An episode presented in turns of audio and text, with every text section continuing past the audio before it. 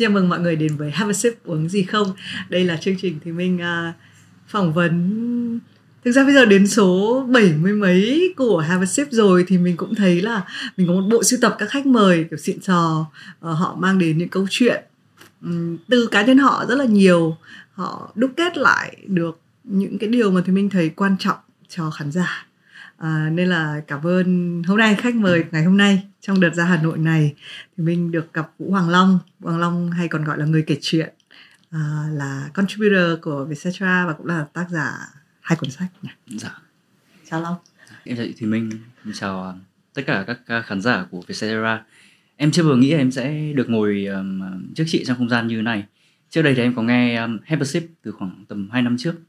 Xong rồi em luôn nghĩ là nếu như mình ngồi ở trong cái không gian như thế thì um, mình sẽ mặc uh, đồ đạc như thế nào, mình sẽ nói gì nhưng mà lúc mà ngồi ở đây rồi thì em thấy nó không quan trọng như thế nữa. nhưng mà chị thấy cốc cà phê em chọn rất là hợp với màu áo của em. Thế á? Thì đây là một sự cố tình à hay là không em em không em không quan tâm đến thời trang nhiều đến thế ừ. uh, chắc là lúc mà ở đây em em cũng chưa biết phải phải tập nói hay là hay là phải làm gì không nhưng mà uh, em uh, em chọn cái cốc này bởi vì nó có một ít cà phê thì nó làm cho mình tỉnh táo hơn một chút còn bên dưới là sữa em ừ. uống sữa từ bé uh-huh. thì hai cái này trộn vào với nhau thì em thấy nó khá là hợp ừ.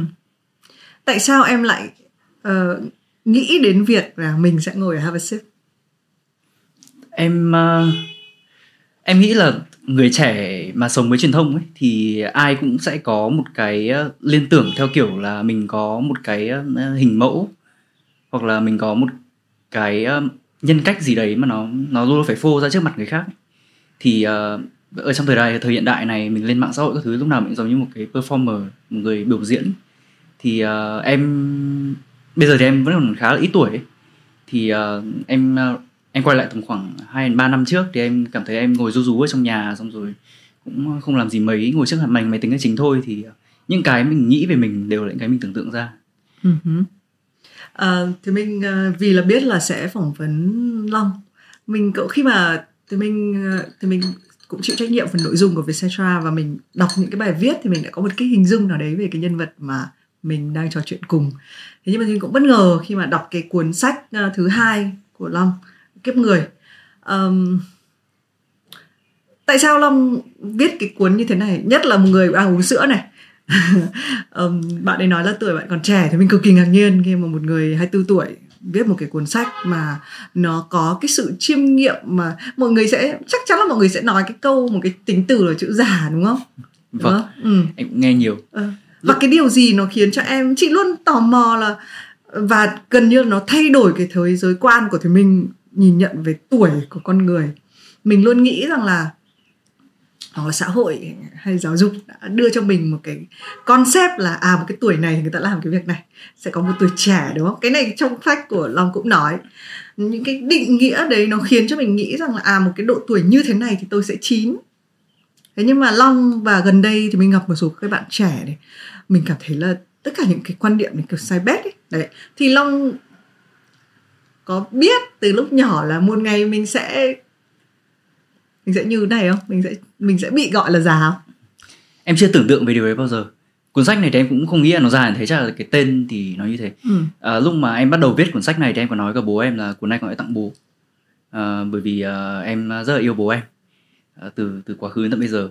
Thì à, em chỉ nói sơ sơ bố em là nó sẽ về một số cái trải nghiệm của con liên quan đến gia đình liên quan đến hồi con còn bé. Bởi vì nói đúng ra thì cuốn sách này nói về cái thời gian mà em à, vẫn em em quan tâm đến những cái trải nghiệm của một đứa trẻ. Lúc mà à, vừa từ trong bụng mẹ chui ra nằm trong nôi uống sữa à, nhưng không không phải cốc, cốc sữa như thế này mà sữa em uống ensure ừ, okay. okay. thì uh, em em nói một cách um, rất là giản lược thầy về bố em. Thì bố em bảo ừ thôi con cứ viết đi. Rồi sau đấy lúc mà em cầm thành phẩm về nhà thì bố em nhìn nó một cách rất là kỳ lạ. Xong rồi bố em nhìn em. Xong rồi bố em bảo là con có dấu bố theo đạo không? Con có um, con theo phật à? Xong rồi bố thấy con hay ngồi thiền buổi đêm ở trên giường ờ, thi thoảng bố đi lên đánh răng nhìn thấy. Thì em cũng, lần đầu tiên em nghĩ là người lớn sẽ phản ứng với cả một cái quyển sách mà mình viết ra như thế. Thế nhưng mà cái chủ đề của nó thì không không không già một chút nào. Cái điều đầu tiên mà em nghĩ đến khi khi viết cái cuốn sách kiếp người này đấy là em nghĩ là có hai cái sự kiện quan trọng nhất trong đời một con người đấy là việc mình được sinh ra và việc mình chết đi. À, nhưng mà chết đi bây giờ thì nhiều người nghĩ về nó quá rồi. Cái đợt mà chú đặng hoàng giang à, viết cuốn sách điểm đến của cuộc đời thì ừ. em cũng được theo một số nhân vật. Hai chú cháu cũng khá là thân nhau. Thế em được theo một số nhân vật và thậm chí là chứng kiến một số nhân vật trước khi họ ra đi. Cảm thấy khá là ám ảnh và mình nghĩ không biết là với cái lứa tuổi của mình sinh năm 98 uh, chưa học đại học xong và còn rất nhiều thứ bề bộn khác trong cuộc đời mình phải giải quyết thì mình nghĩ về cái chết lúc này nó có phù hợp hay không và mình nghĩ về nó như thế nào. Nhưng mà lúc thực sự đặt bút xuống rồi thì em cảm thấy là cái sự sinh ra nó hấp dẫn hơn cái chết rất là nhiều. Bởi vì mình không có cái lựa chọn cho việc mình được sinh ra.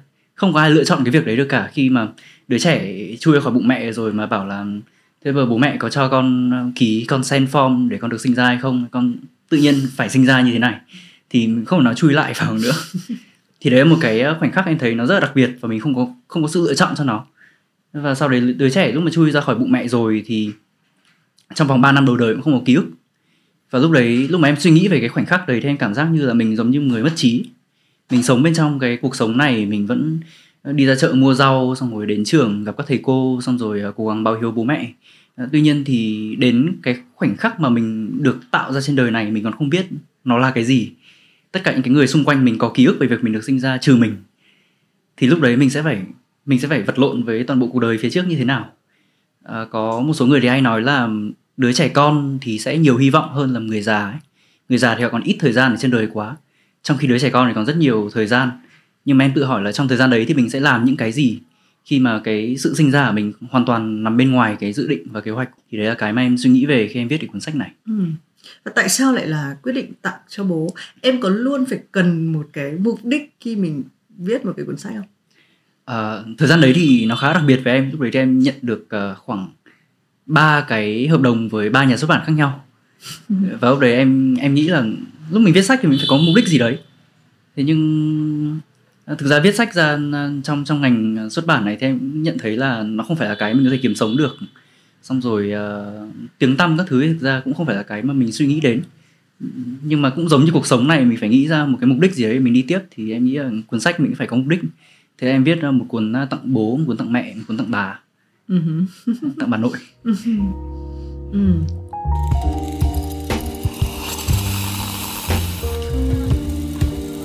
thế thì mình tua lại một chút um, trong cái cuốn sách này thì có gợi gợi ý một chút về cái nhân vật của em trong đây cái tuổi thơ của em. Uh, môn gì em giỏi môn gì em không giỏi. Uh, bố mẹ em gia đình em. Thế nhưng mà em có nhớ cái việc là uh, em đã bắt đầu trở thành người kể chuyện như thế nào? Người kể chuyện. Um, em nghĩ là cái cái việc mà em suy nghĩ là có một cái nhân vật tên là người kể chuyện thì nó từ rất là bé và nó không phải là em uh-huh. mà là bà nội em oh. bởi vì um, bà nội em thì kể chuyện rất là hay. À, em thì không lớn lên với chuyện cổ tích um, giống như mọi người hay là đọc một số sách kiểu um, science fiction giống như các bạn trẻ đồng trang lứa với em xem uh, phim về cá mập xong rồi uh, bắn nhau xong các thứ. Mà em lớn lên với những cái câu chuyện của bà bởi vì hồi xưa thì bố mẹ em đi công tác rất là nhiều đi gần như không ở nhà bao giờ. Thì uh, từ 6 tuổi thì uh, bà em bảo là con chuyển phòng từ phòng bố mẹ sang phòng bà và ngủ với bà và em ngủ với bà đến tận năm em năm ba đại học. Thì em phải có phòng riêng. Về nhà hà nội thì cũng ừ. khá là chật. Ừ. thì uh, em vẫn nhớ là buổi tối trước khi em đi ngủ thì bà nội em hay kể với em là hồi bé thì bà như thế nào. Bà em kể hồi bởi hồi bé thì bà em là dân di cư. Thì đi khắp miền bắc liền và không biết là quê quán gốc của mình ở đâu cả. Cho đến khi dừng chân lại Hà Nội thì lúc đấy đã 18 19 tuổi rồi và không và ừ. cái khoảng thời gian trước nó rất là lộn xộn thì uh, bà nội em kể rất nhiều chuyện liên quan đến việc hồi xưa bà đã từng phải đi cắt lá rong ở trên rừng uh, xong rồi bán cho một cái ông um, uh, nhà buôn để ông ấy um, bán cho một cái nhà gói bánh trưng và lúc bà lên trên rừng thì gặp một con hổ. Ừ. và bị con hổ nó suýt thì vồ vào người và phải chạy đi một khoảng năm sáu cây liền qua cái ngọn núi đấy. Và rất nhiều cái chuyện ly kỳ khác. Ừ. và em nhận thấy là từ bé sinh ra thì đến con trâu mình còn chưa nhìn thấy. Ờ, xung quanh thì không có đồng ruộng chỉ có nhà cửa cái này thôi. Mình không ừ. tưởng tượng ra một cuộc sống như thế như thế nào. Thế em lớn lên với những câu chuyện như thế à, ông nội em cũng là một người kể chuyện rất là hay mặc dù uh, những câu chuyện mà ông em kể thì em thấy chả liên quan gì đến cuộc đời cả. Ông em thì hồi xưa học uh, ông em cũng học cao học và sử ở đại học quốc gia đại học tổng hợp hồi xưa. Thì ông em hồi em còn bé tí mà ông ấy kể cho em cái chuyện là tháp Babel ấy. Ừ, là ừ, con người xây một cái tháp cao bên trời gặp Chúa. Xong rồi sau đấy thì Chúa giận quá và đánh một tia sét xuống và mọi người nói ngôn ngữ khác khác nhau. Thì em em không hiểu ông em kể cho em chuyện đấy làm gì thế nhưng mà ông cũng có thể nói là ông là người kể chuyện rất là giỏi. Và về sau này lúc mà ông nội em mất rồi thì em mới bắt đầu suy nghĩ là những cái chuyện hồi xưa ông kể nó liên quan gì. Thì cái cái chủ đề liên quan đến ngôn ngữ mà em viết trong cuốn sách này rất là nhiều cũng là cái mà em được truyền cảm hứng rất là nhiều. Nhưng tất nhiên là sau khi người thân mình mất rất là lâu rồi mình suy nghĩ lại thì mình mới thấy là ờ hóa ra những cái chủ đề này nó ở bên trong mình mình sống cùng với nó rất là lâu rồi nhưng mình không mình không nghĩ về nó bao giờ. Mình cũng nghĩ là uh, bây giờ người trẻ thì đi uh, làm startup xong rồi đi tìm ờ, chân lý xong rồi đi uh, du học xong rồi uh, làm rất nhiều thứ hay hay hay ho khác như những người khác vẫn làm. Nhưng mà khi mà em suy nghĩ về cái quá khứ rồi thì em thấy là cái bể chất liệu mình nó ở đây chứ nó không phải ở trong tương lai. Nhưng chị cũng nghĩ rằng là ai cũng có ông và bà đúng không? Nhưng mà một số người thì may mắn hơn khi mà ông bà biết kể chuyện. Ờ, chị nghĩ là chị cũng là một cũng có một cái khoảnh khắc hơi giống với lại long tức là uh, mình sống rất là nhiều với bà và mình lại bị kiểu nhà chị là phải trông nhà cho bác ấy. Thế xong buổi tối thì bà sẽ sang nhà của bác nhà đấy là một căn nhà trống và bà sẽ gọi. Và cả cái tuổi thơ của mình mình không thích cái việc là mình phải đi sang một cái nơi khác để mà ngủ với bà. Nhưng mà sau này thì những cái câu chuyện mình nhớ nhất vẫn là câu chuyện là bà chị thì không biết chữ và bắt đầu bảo mình hãy viết sổ nợ ấy các bà các bà hồi xưa sẽ cho ai vay kiểu mấy tạ gạo các thứ thì sẽ bảo mình viết ra những cái chữ cái đầu tiên của mình. Lại trở thành một cái cái như vậy thì đúng là um, đúng là đôi khi cái quá khứ cái chất liệu đấy là một cái thứ mà nó làm nên mình và mình mất rất là nhiều thời gian đi tìm mình ở đâu đâu mà không biết là nó đã ở sẵn bên trong. Nhưng mà theo em thì khi mình nói về kiểu ờ, những người ông bà biết kể chuyện hay và những người không không thậm chí không biết chữ thì cái điều gì tiên quyết quyết định rằng là một người có khả năng kể chuyện? Em nghĩ câu hỏi này em câu hỏi rất là khó. Mình phải định nghĩa trước là chị biết là đấy là câu hỏi khó và chị nghĩ là với long chị sẽ hỏi tất cả những câu hỏi kiểu bất thình lình trên cuộc đời này. Vì chị có cảm giác nhá là em có câu trả lời. Đấy là cuốn sách này cho chị cái cảm giác này. Nhưng mà thực ra em lúc mà chị nói đến cái chuyện là thế nào thì là một người kể chuyện thế nào thì là một người có khả năng kể chuyện thì lúc đấy em nhớ đến à, một cái câu dẫn mà chị hay dẫn ở những cái à, chương trình Have a Sip khác. Đấy là à, chương trình này chúng tôi chuyên mời những người nhiều chữ. À, thì lúc mà em nghe câu đấy xong thì em nhận ra là thực ra trên đời này thì không có ai là không hiểu chữ cả. Bởi vì nếu như không có ngôn ngữ thì mình mình không nói được là mình là ai. Mình không nói được là em và chị ngồi trước một cái bàn. Cái cái cái câu chuyện này thì em bởi vì em làm trợ giảng ở đại học thì em hay kể câu chuyện này với các bạn trẻ hơn em đi học và em học báo. Thì cái câu hỏi then chốt của ngành báo đấy là thế nào là sự thật? Thì em hay bảo các bạn là chứng minh cho anh cái bàn này là có thật. Thì bây giờ nếu như không có ngôn ngữ thì không ai chứng minh được cái bàn này nó có thật cả. Em không biết là chị có thật hay không hay là à, chị là cái tưởng tượng bên trong đầu của em. Ừ. những cái tín hiệu chị đến giác quan của em và nhào nặn lại xung quanh trong đầu của em thì thì lúc đấy suy nghĩ về chuyện là thế nào là một người có khả năng kể chuyện. Thì em nhận thấy là chúng ta luôn luôn sống trong những câu chuyện luôn luôn sống bên trong ngôn ngữ và để cho mình nhìn thấy cái cuộc sống này nó liền mạch theo kiểu là mình không phát hoảng lên mỗi một buổi sáng mình tỉnh dậy nhìn thấy mặt trời uh, hé lộ qua khung cửa sổ xong rồi ờ, giọt nước ờ, chảy xuống xong rồi cây bên ngoài bay lất phất thì uh, mình không phát hoảng lên. Bởi vì mình có ngôn ngữ để mình diễn tả lại là mọi thứ nó như thế nào. Và em nghĩ bản thân em cái đấy nó là một câu chuyện. Hay là khi mình ra ngoài đường và mình mua mớ rau gặp một bà bên trong chợ xong mặc cả xong đi về thì à, mọi khi thì mình vẫn nghĩ là đấy một câu chuyện nó rất là bình thường. Ngày nào mình chả đi mua rau. À, xong rồi đi trên đường thì gặp cái vinmart rất nhiều thứ khác nữa. À, nhưng mà sau đấy để về mình kể với người khác là ở tôi đi trên đường tôi gặp cái chuyện đấy. Thì bản thân nó cũng là một câu chuyện rồi thì em nghĩ là ai cũng ai cũng ai cũng là người kể chuyện cả. Chỉ là khi mà em kể về câu chuyện về ông bà em thì em nghĩ thực ra cái diễn giải của em về ông bà em là họ là những người kể chuyện rất là giỏi thì nó mới quan trọng. Còn chưa chắc ông bà em đã suy nghĩ là mình kể chuyện giỏi. Ừ. họ chỉ sống cuộc sống của họ và họ kể lại là ơ tôi đã từng sống như thế. Ừ. thế thì chị sẽ tò mò về cấu trúc của một câu chuyện đúng không? Bởi vì là có thể như em nói em có một sự kiểu nói chung là nhân từ với tất cả mọi người ai cũng là người kể chuyện. À, nhưng mà chị tin rằng là một người kể chuyện sẽ thôi chị cứ nói về quan điểm phía, chị là một người câu này là câu câu Ocean Vương nói vì chị có hỏi bạn ấy là ồ oh, khi mà bạn ngồi và bạn viết thì bạn là người cái kiểu là đến đâu nó theo đến đấy hay là bạn đã có trong đầu? Thì bạn ấy nói là nó luôn là thứ ở giữa. Mình nó giống như một người mang bầu. Mình không biết là đứa trẻ đấy sinh ra cụ thể như thế nào nhưng mình biết là trong người mình là một đứa trẻ biết giới tính của nó mình biết cân nặng nó bao nhiêu. Đấy thì nó quay về cái câu chuyện là ai cũng có thể là người kể chuyện nhưng mà chị có cảm giác một người kể chuyện hay hay là một được gọi là một người kể chuyện thì là cái người mà cũng biết có một vài cái điểm mấu quan trọng để lấy cái sự chú ý của người khác um, còn ở giữa cái câu chuyện di chuyển giữa những cái cái cột mốc đấy như thế nào thì có thể chính người ta không biết tại vì nếu người ta biết thì nó sẽ thành có thể nó không hay nữa ừ, vâng.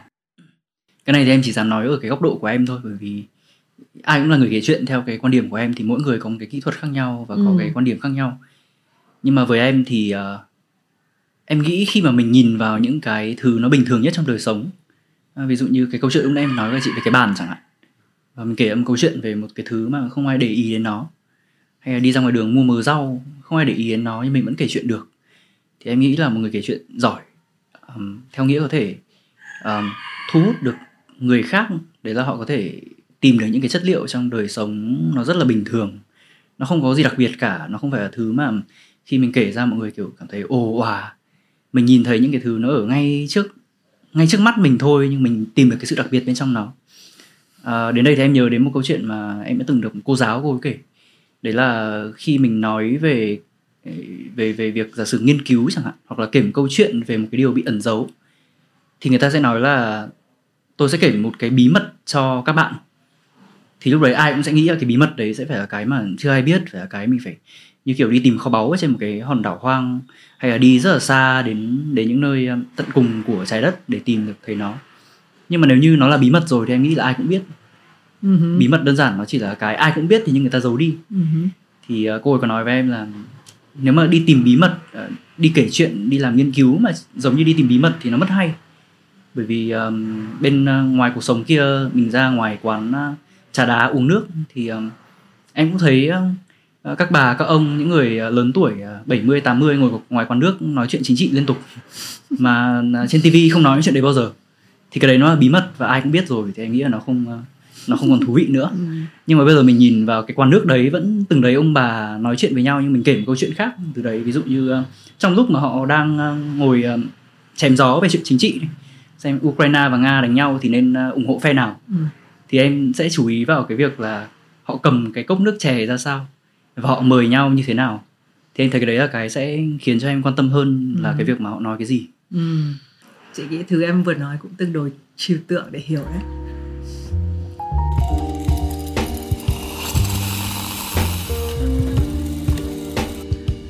nhưng thường thì cái cách em suy nghĩ nó có hơi chị chỉ có thể cảm nhận về em qua cái cuốn sách này nhé thì chị thấy em là người có tất nhiên là khi mình tiếp xúc một cái sự vật hiện tượng, hoặc là chương trình này vừa mới phỏng vấn anh trương quý chẳng hạn, anh trương quý là người mà chị sẽ hỏi ngay anh là anh uống cái cốc này, anh cầm, anh là một người mà chị biết chắc là khi anh cầm cái cốc trà thì anh đã biết bao nhiêu câu chuyện quanh cái cốc trà đấy rồi, anh sẽ nhìn vào từng cái thành phần trong cái cốc trà đấy và anh ấy nói là cái này của người Hà Nội bao nhiêu năm hay cái gì, hay là cái màu đó, hay là cái bàn của anh anh sẽ nghĩ về cái chi tiết đó.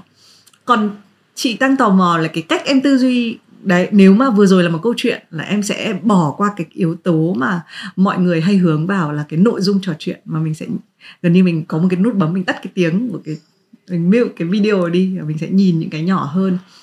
Thường thì um, em có phải em có phải cố gắng em có vạch ra là đây là cái lối tư duy của mọi người thường tư duy và tôi tìm một cái lối đi nó khác đi với cái cách này không?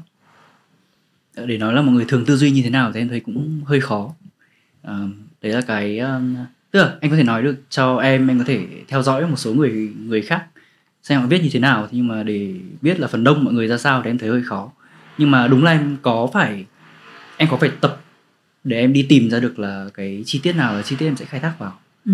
à, chứ uh, không phải là nó là một cái thứ về về bản năng ừ. thì cái cuốn kiếp người thực ra nó cũng là một cái khiến cho em khám phá là thế bây giờ thì mình sẽ khai thác cái chủ đề cụ thể gì cho mình? Uh, em em cảm thấy quá khứ nó là một thứ nó màu mỡ. Thế nhưng mà đối với có thể đối với một số tác giả khác thì cái quá khứ đây có thể là quá khứ của cả một thành phố quá khứ của cả một đất nước quá khứ của thế giới uh, từ rất nhiều năm về trước. Thế nhưng mà em thấy đến quá khứ của chính mình mình còn không rõ thì nói gì đến quá khứ của tất cả cái người xung quanh. Ừ.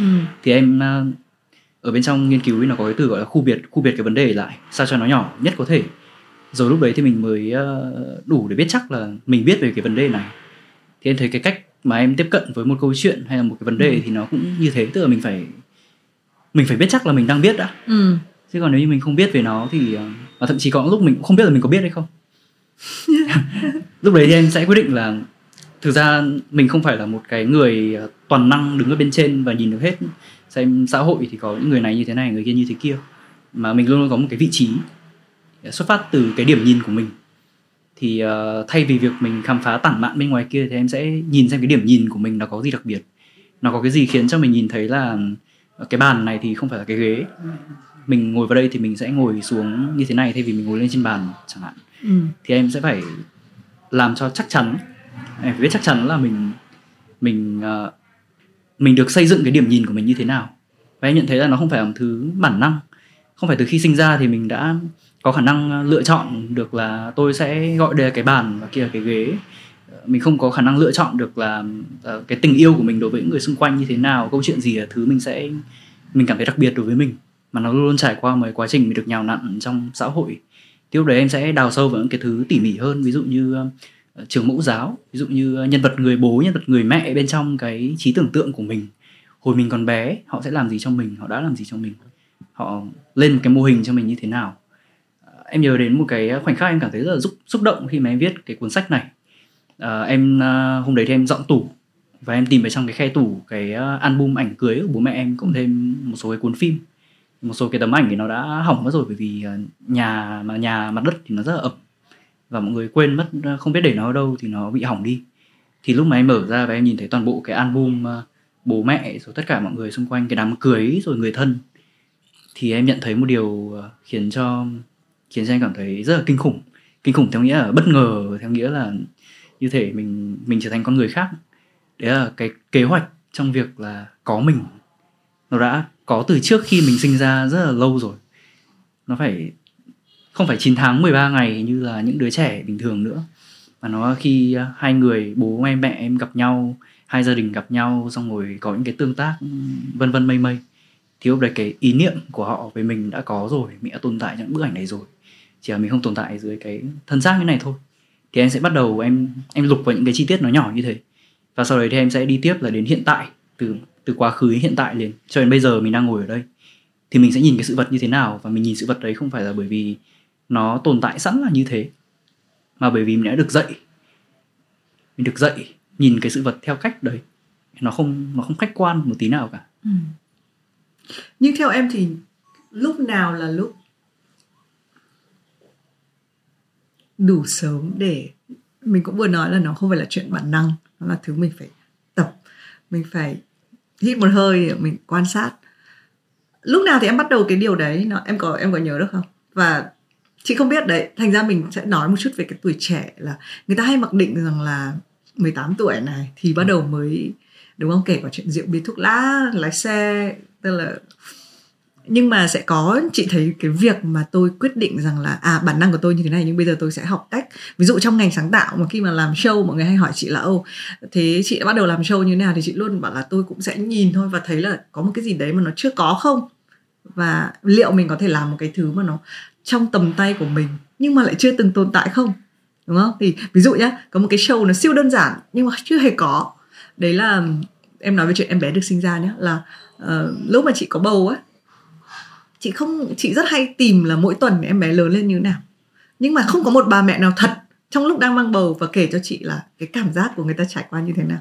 Mà nó chỉ có dạng text thôi. Đấy nên là ờ, xong rồi đứa đứa trẻ con đầu tiên của chị ra đời thì chị không có đủ thời gian để kiểu mình ốm nghé nữa thì mình không không làm show được. Nhưng người thứ hai đứa thứ hai thì chị làm cái điều đấy tức là mình làm một cái show là đúng một bà bầu thật mang bầu đúng cái tuần đấy ngồi trước máy quay và nói là tôi cảm thấy như này abcd đấy thì một cái bé tí thế để thấy là tại sao từ trước nay biết bao nhiêu bà bầu rồi mà không ai làm một cái show này cho tôi xem? Đấy thì nó quay về cái việc là à, cái ở một cái khoảnh khắc nào đấy mình biết là mình phải suy nghĩ theo kiểu là đã có gì đã có một cái như thế này tồn tại chưa? Và tôi có thể làm được nó không?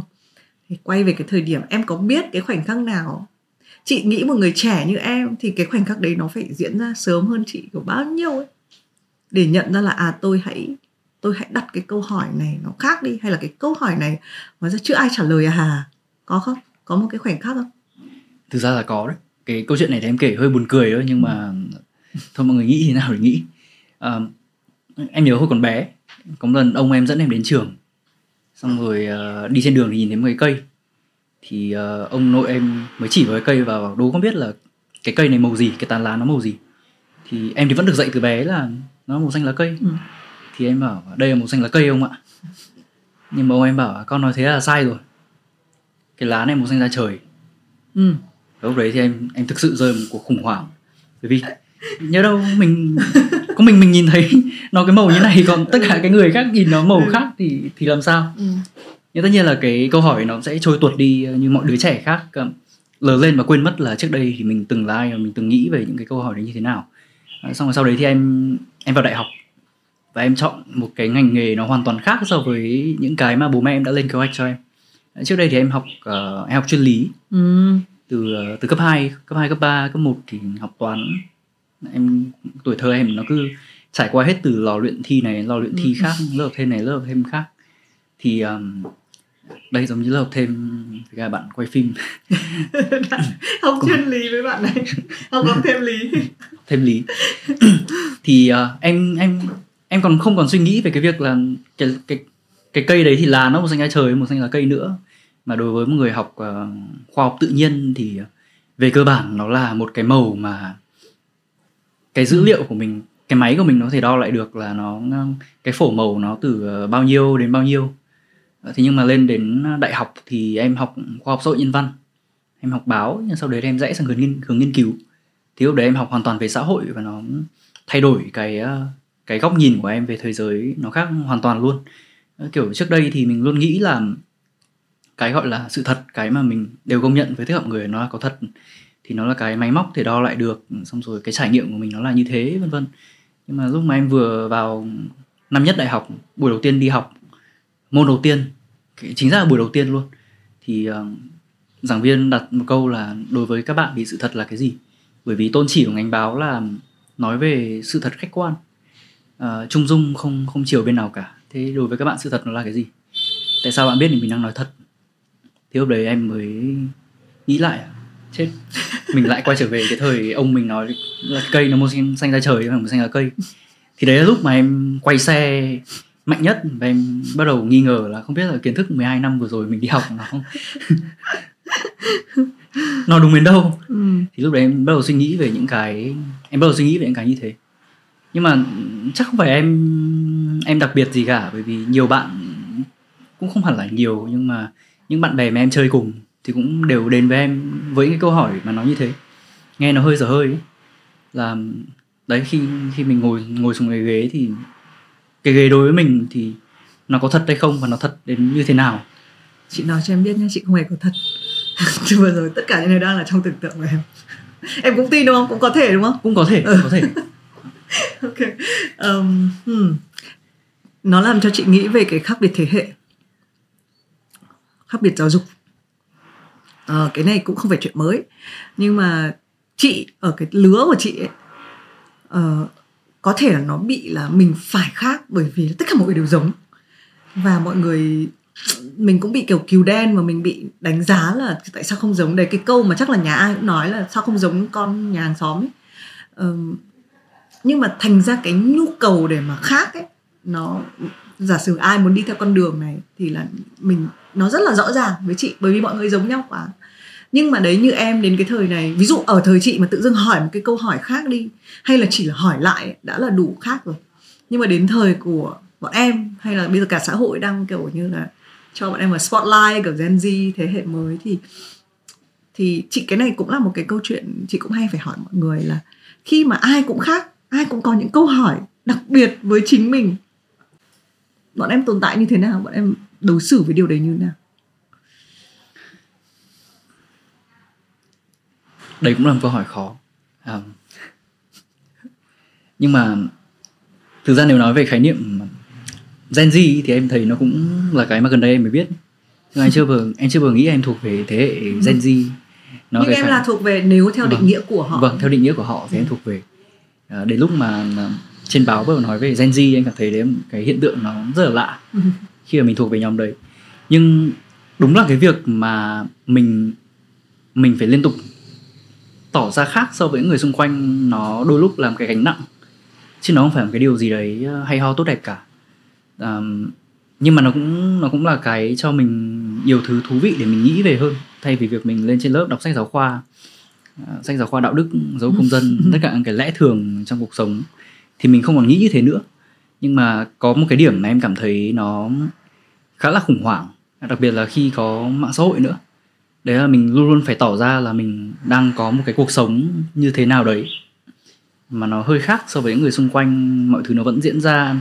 Mình đi uh, ra ngoài cà phê xong rồi uh, làm việc các thứ thôi cho nó yên tĩnh vẫn phải chụp ảnh lên trên Instagram để thể hiện là mình có một cuộc sống. Trong khi trước đây thì không có một thế hệ nào phải thể hiện ra là tôi đang sống cả. Thì thế hệ em trên Facebook uh, cũng phải viết một cái gì đấy Instagram đăng thường xuyên xong rồi. Các bạn xem TikTok. Em chưa vừa có app tiktok uh, bên trong máy và lúc xung quanh mình thấy ai cũng xem tiktok và quay tiktok thì em cảm thấy cũng khá là sợ ấy. cũng khá là áp lực về cái chuyện đấy. Um, thế nhưng mà có một cái điểm này liên quan đến thế hệ là em không nhớ câu nói này là của ai. Uh, trước đây thì có một ông nói là về sau này thì uh, ai cũng sẽ nổi tiếng trong vòng 15 phút. Em không nhớ của ai bây giờ em không không nhớ của ai luôn. Nhưng mà có lẽ để để nói liên quan đến cái câu chuyện của thế hệ em thì em thấy um, cái thế hệ của em nó giống như uh, ai cũng ở trên một cái sân khấu. Một cái sân khấu mà tất cả mọi con mắt đều đều đều đều chĩa về. Và đôi lúc thì em cảm thấy là chúng ta sống hơi giống uh, performer hơi giống người biểu diễn. Mình biểu diễn hàng ngày uh, biểu diễn trước mặt bố mẹ xong rồi đến um, đi đi đến trường hoặc đến cơ quan thì chọn bộ quần áo nào tóc tai trông trông trông như thế nào. Và nhiều thứ khác nữa thì đấy là một cái áp lực. Nhưng mà áp lực này thì em nghĩ là một phần thì nó là liên quan đến thế hệ. Tức là thế hệ trước thì cái gọi là sự thật thì nó đã được đóng đinh vào một chỗ rồi đọc báo xong rồi lên tivi xem là biết. Còn bây giờ thì nó ở khắp mọi nơi. À, nhưng mà một phần nữa thì em thấy nó liên quan đến cái công cụ kỹ thuật hàng ngày nữa. Mình sống với smartphones mình sống với uh, với các công cụ uh, truyền dẫn thông tin ngay lập tức và có lẽ cái này nó liên quan đến các mạng xã hội nữa là nó luôn luôn uh, khiến em nghĩ việc mình lướt mạng xã hội hàng ngày ấy, nó cũng là một dạng công nhân một dạng lao động. Mình phải lao động để mình sáng tạo ra nội dung liên tục. Cái nội dung nó đến từ mình mình selfie như thế nào cái filter củ khoai tây biết bay xong rồi um, à, có bóng tennis. em em hay em hay uh, chat video với bạn gái em và ừ. bạn ấy cứ đổi filter liên tục thì em phải học à. mãi mới biết cách là phải đổi cái filter như nào ừ. thì em thấy đấy là một cái áp lực rất là lớn mình luôn phải biểu diễn trước mặt người khác ừ. và cái đấy là công cụ nó cũng tạo ra nữa chứ không phải đơn giản là do mình sống khác đi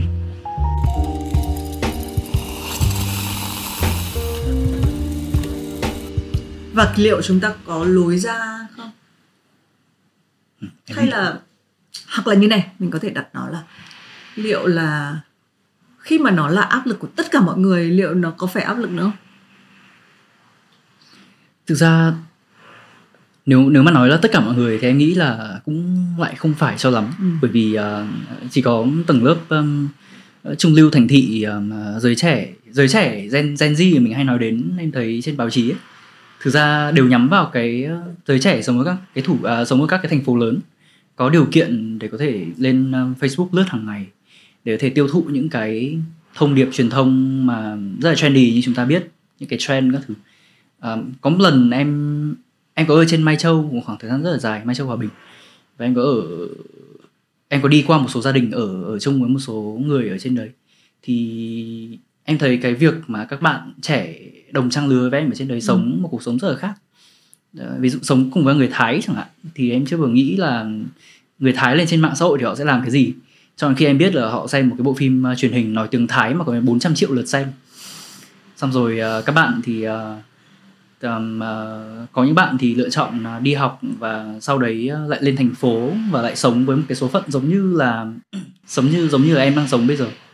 Còn bạn khác thì uh, ở lại quê hương của mình uh, uh, lập nghiệp và có một lần thì em đi uh, đi vào một bạn trồng đào. À một bạn chở đào không phải trồng đào. Ừ. thì bạn phải đi một cái vùng rất là xa với mai châu đi đến bà cò cách đấy tầm uh, 30 cây gì đấy. Thì đi một khoảng gian đi một cái quãng đường rất là dài và lên trên đấy bạn chặt gốc một cái gốc đào. Xong rồi bạn nói chuyện với cái ông trồng đào hết một tiếng.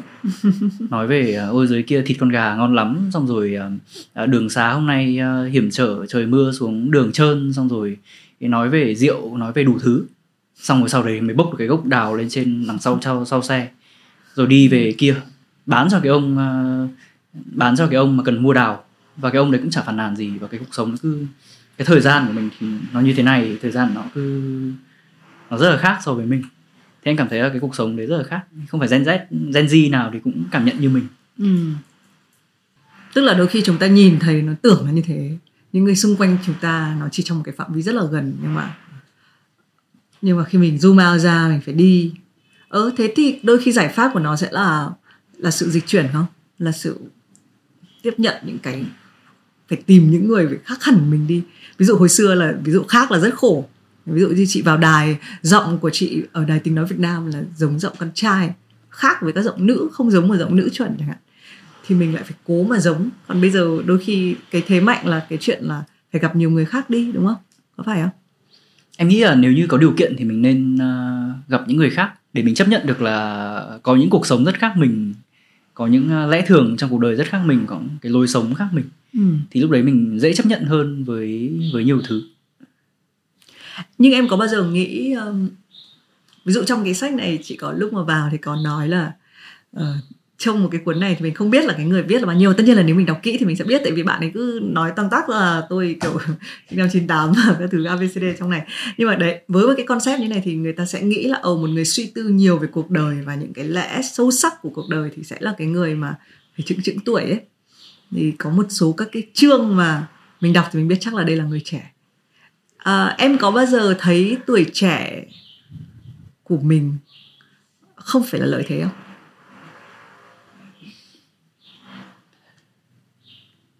Câu trả lời của em uh, nó có thể sẽ hơi xa xa cái đề bài một tí uh, lúc mà em viết cái cuốn sách này thì em có tìm hiểu cái khái niệm về tuổi trẻ uh, bởi vì trong các nền văn hóa khác nhau thì cái tuổi trẻ định nghĩa rất khác cái lý do mà em quan tâm về cái tuổi trẻ như vậy đấy là bởi vì nếu mình nói là xếp nhóm tuổi thì không biết là xếp nhóm nào với nhóm nào ừ. chắc là ở trên cái uh, fanpage uh, Facebook của em thì nó có cái insight và lúc đấy thì mình nhìn thấy là cái lứa ừ. tuổi từ uh, 18 đến 24 khác lứa tuổi từ um, từ từ từ 15 đến 18 chẳng hạn thì uh, mình sẽ định nghĩa dựa trên cái demographic dân số kiểu như thế. Nhưng mà thực tế thì trong trong trong văn hóa ở nhiều nơi khác nhau thì họ không họ không có một cái định nghĩa tiêu chuẩn nào về tuổi trẻ cả. Cứ 18 ừ. tuổi là trưởng thành um, kiểu như thế. Thì em em đọc và em nhận ra là cái tuổi trẻ nó một cái phát minh rất là gần đây. Đến đầu thế kỷ 20 người ta mới bắt đầu nghĩ về chuyện là chúng ta phải đến trường uh, bắt đầu phải có lớp mẫu giáo phải có tiểu học phải có hệ thống uh, formal education tức là giáo dục uh, giáo dục uh, chính quy giáo dục phổ thông tất cả mọi người đều đi qua. Và có một cái lập luận này thì uh, có vẻ như uh, đi khá là xa nhưng mà em uh, được truyền cảm hứng rất là nhiều bởi nó khi viết cuốn sách này của một nhà triết học đạo đức người Mỹ tên là John Chonto. Thì bài có nói là toàn bộ cái ý niệm mà mình mà mình hiểu về đời người tức là đi từ quãng từ uh, một đứa trẻ con cho đến tuổi vị thành niên cho đến uh, tuổi uh, trưởng thành thanh niên cho đến uh, trung niên và sau đấy chết.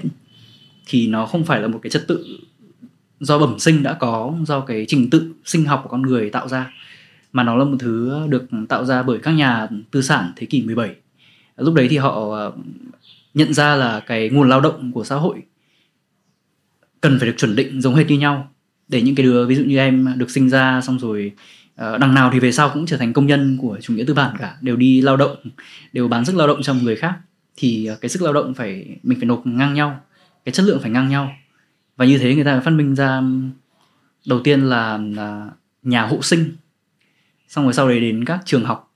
Và sau đấy đến hệ thống uh, trại thương điên uh, rồi bệnh viện rồi nhà tù rất nhiều thứ khác để thiết kế sao cho mình sống với cái lứa tuổi như thế. Ừ. và nếu như mình xem trong lịch sử Việt Nam thì mình cũng thấy là đến đầu thế kỷ 20 thì cái hệ thống giáo dục chính quy ở Việt Nam cũng mới bắt đầu vào quý củ khi mà người Pháp họ ép sao cho mình giống hệt như họ ở bên kia. Thì anh cảm thấy khi mà nhìn mình nhìn về cái khái niệm tuổi trẻ nó cũng không phải là một thứ nó hiển nhiên mình sống như bây giờ nữa.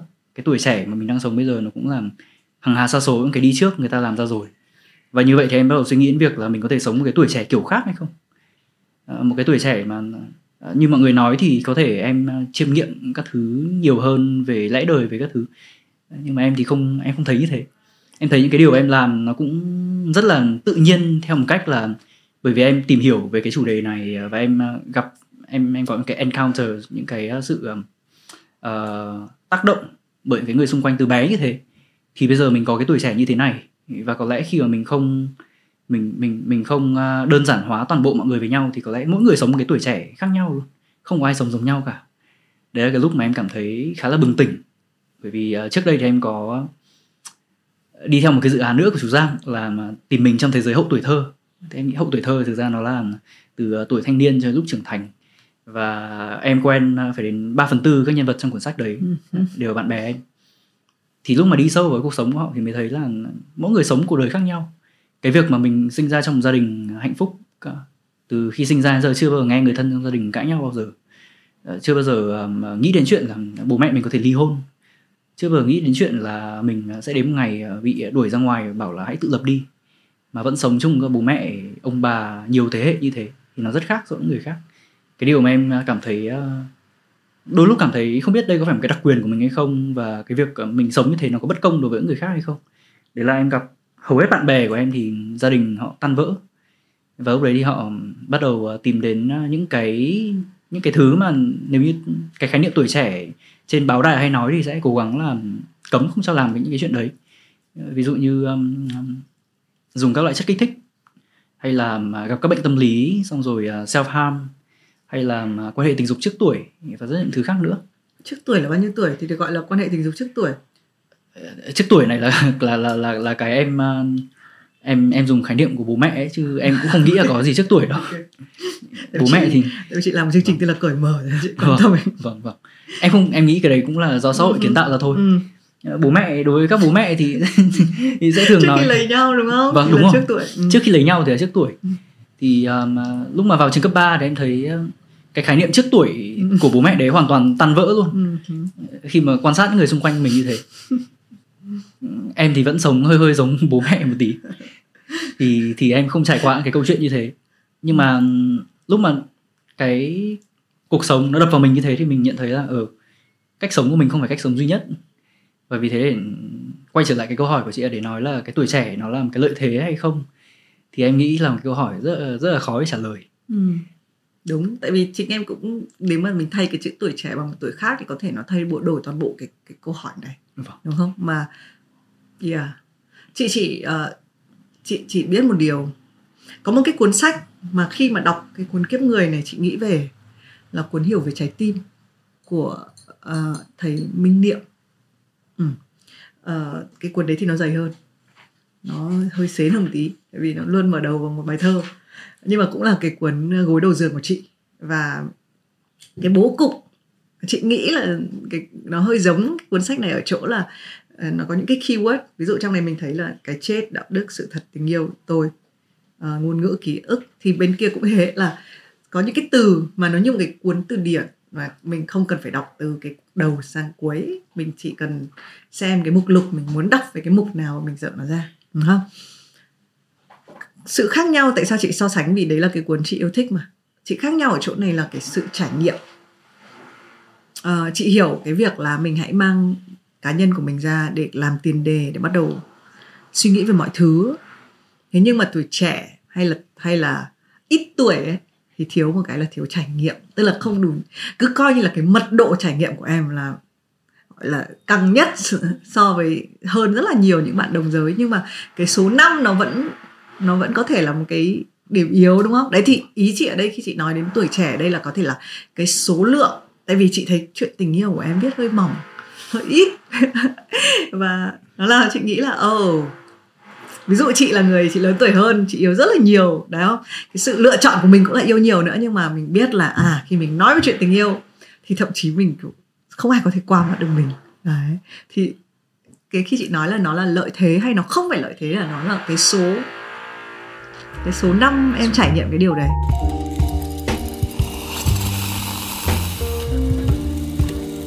Chính vì mọi người nói là mọi người thích cái không gian của ơ kìa Hà Nội bởi vì những tiếng này, những tiếng này cũng không thích được lắm đâu. Ví dụ mình tiếng mèo hay tiếng gà gáy hay tiếng dao, cái tiếng ờ, xây dựng này, cái tiếng khoan này là một trong những cái tạp âm chị, với chị nhá, nó là kinh khủng và ám ảnh nhất. Em có cảm xúc gì với nó khi em nghe thấy nó như này? Nó có nó có cản trở dòng suy nghĩ của em không? Nhà em vừa xây nhà xong. Okay. em, em sống chung em nó. vâng, em sống chung nó tầm 3 tháng nay. Ừ. đục khoét các thứ ờ, khắp nơi. Nhưng mà em thấy uh, thực ra thì mình sống ở giữa một cái đô thị mà nó nếu như mà mọi người nói về cái tuổi trẻ theo tất cả mọi người đều nghĩ về tuổi trẻ là cái lúc mà mình bắt đầu khai phá những cái tiềm năng của bản thân xong rồi đi tiếp với một cái số năm rất là ngắn và với rất nhiều hy vọng ở phía trước. Thì anh cảm thấy đôi lúc uh, em không biết em em gặp một số bác già bác già hay nói là người Việt Nam thì giống như một cái dân tộc vẫn còn rất ít tuổi. Em không em không hiểu cái logic của cái sự so sánh đấy lắm. Thế nhưng mà khi nhìn về cái đô thị một cái đô thị như thế này ừ. và mọi người hay có một cái uh, tiền giả định đấy là các cái đô thị phát triển rồi các cái nước văn minh rồi thì nhà cửa các thứ phải khắp nơi chỗ nào cũng đều giống như nhà của Vin kiểu như thế nhà chọc trời. Thì em thấy mình đang sống ở giữa một cái một một một cái điểm nó thú vị như thế đấy là Hà Nội từ một cái nơi uh, rất là cổ kính với những cái khu tập thể như thế này. yeah. Uh, yên tĩnh bỗng nhiên trở thành nơi đầy nhà chọc trời. Ừ.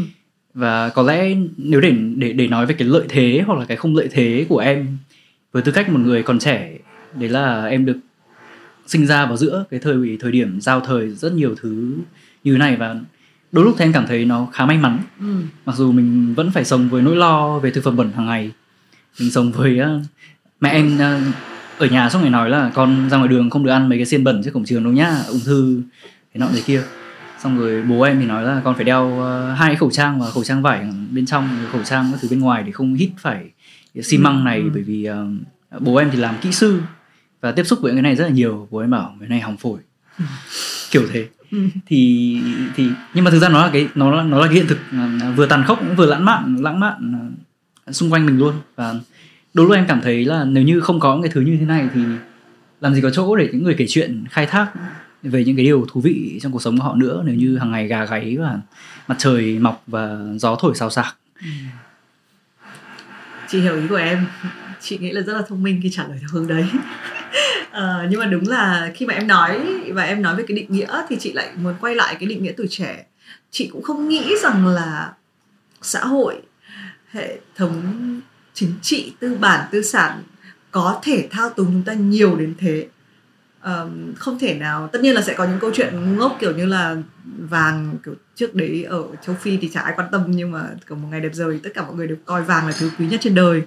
Um, chị vẫn nghĩ là nó có một cái logic gì đó có thể là nó không nhiều và nó không được thần thánh hóa như là mình công nhận nó bây giờ. Ờ, nhưng rõ ràng tuổi trẻ là cái tuổi có nhiều năng lượng đúng không? Chị nói được điều đấy và chị có quyền nói điều đấy bởi vì chị đang biết là mình ở một cái tầng năng lượng nó thấp hơn ở trước. Một cách tự nhiên xong bây xong bây giờ chị có cơ hội quan sát trẻ con mình sẽ thấy là cái năng tức là nó không bao giờ dừng lại đúng không? Và đúng là cái cái đấy là một cái có một cái điểm mà nó có một cái gọi là nó có ngắt ra đấy đúng không? Có thể nhưng mà nếu mà từ góc nhìn của em thì ừ. em sẽ thấy là em luôn luôn mong đến một lúc nào đấy mình có nhiều năng lượng hơn bây giờ thì mình lại chưa đủ uh-huh. và mình mong là trong tương lai mình có nhiều năng lượng hơn thế em thấy đấy có thể một cái tư duy uh, hơi hơi nghịch nhau một tí uh-huh. giữa các thế hệ để khi khi khi chị lớn tuổi hơn thì chị nghĩ là ở trước ừ, đây mình có nhiều năng lượng hơn thế thì tuổi trẻ của chị có thể may mắn hơn ừ. bởi vì có nhiều năng lượng hơn cái lúc đó chị không bị tiêu tốn năng lượng vào chuyện lướt facebook chị có thể chị luôn tranh cãi cái điều này với con trai chị. Con trai chị nói là nó luôn nói một câu cửa miệng là chán quá. Nếu mà không được chơi game nếu không được xem netflix thì là chán quá. Còn tuổi trẻ của chị đâu có tuổi ấu thơ của chị đâu có những cái đấy. Chắc em cũng có một phần biết cái đấy đúng không? Là uh, nên là nó cái cái tớ chị đọc rất là nhiều và chị chị chìm đắm được trong sách bởi vì mình nghe nói là không có sự lựa chọn thì nó không đúng nhưng mà nó đúng là như thế mình không mất năng lượng vào những cái thế thành ra là mình rất là nhiều năng lượng ở cái thời điểm đấy. Tức là mình chủ động đúng không? Mình đều biết là cái văn hóa đọc với lại văn hóa xem Netflix nó khác nhau ở chỗ đấy cái bị động với, với lại chủ động. Uh, yeah, nên là mình có thể tranh cãi. Nhưng mà uh, nó kéo theo một cái việc từ từ khi mà ra cái chuyến ra Hà Nội này ấy, mọi người biết cái cảm giác mà khi mình pack đồ ấy xong mình biết là mình sẽ quên một cái gì đấy không? Nhưng mà lúc đấy mình chưa biết là mình chưa nhớ ra được là mình quên cái gì thì chị quên cái notebook chị rất hay viết câu hỏi trong đốt nốt thành ra chị có chị có ghi lại trong cái nốt ở đây giờ chị... em có luôn là người biết sứ mệnh của mình là làm gì không trở thành ừ. ai không nếu mà em biết uh, sứ mệnh đấy thì em không biết kiếp người ừ. thế à vâng đấy là một cái câu hỏi tức là em đang tìm cái điều đấy à ừ. em có tìm em có chủ động tìm không em có em có chủ động tìm chứ. Ừ. mặc dù uh, em vẫn nghiêng về cái về cái hướng là xã hội mình đưa đẩy mình nhiều hơn. Tức là mình ở đâu âu đấy. Thế nhưng mà em vẫn em vẫn luôn tìm. Cái này là cái liên quan đến cái hy vọng của em. Đấy là mặc dù có một cái có một cái không khí có lẽ hơi khác giữa giữa giữa các thế hệ với nhau. Em thấy bây giờ thì um, ở thế hệ của em thì dường như cái sự sự bi quan nó lại là cái uh, phủ nhiều hơn. Ít nhất là đối với những cái người mà em uh, em em sống cùng những cái người xung quanh em. Sự bi quan là cái ờ, không khí chung của cái thế hệ này.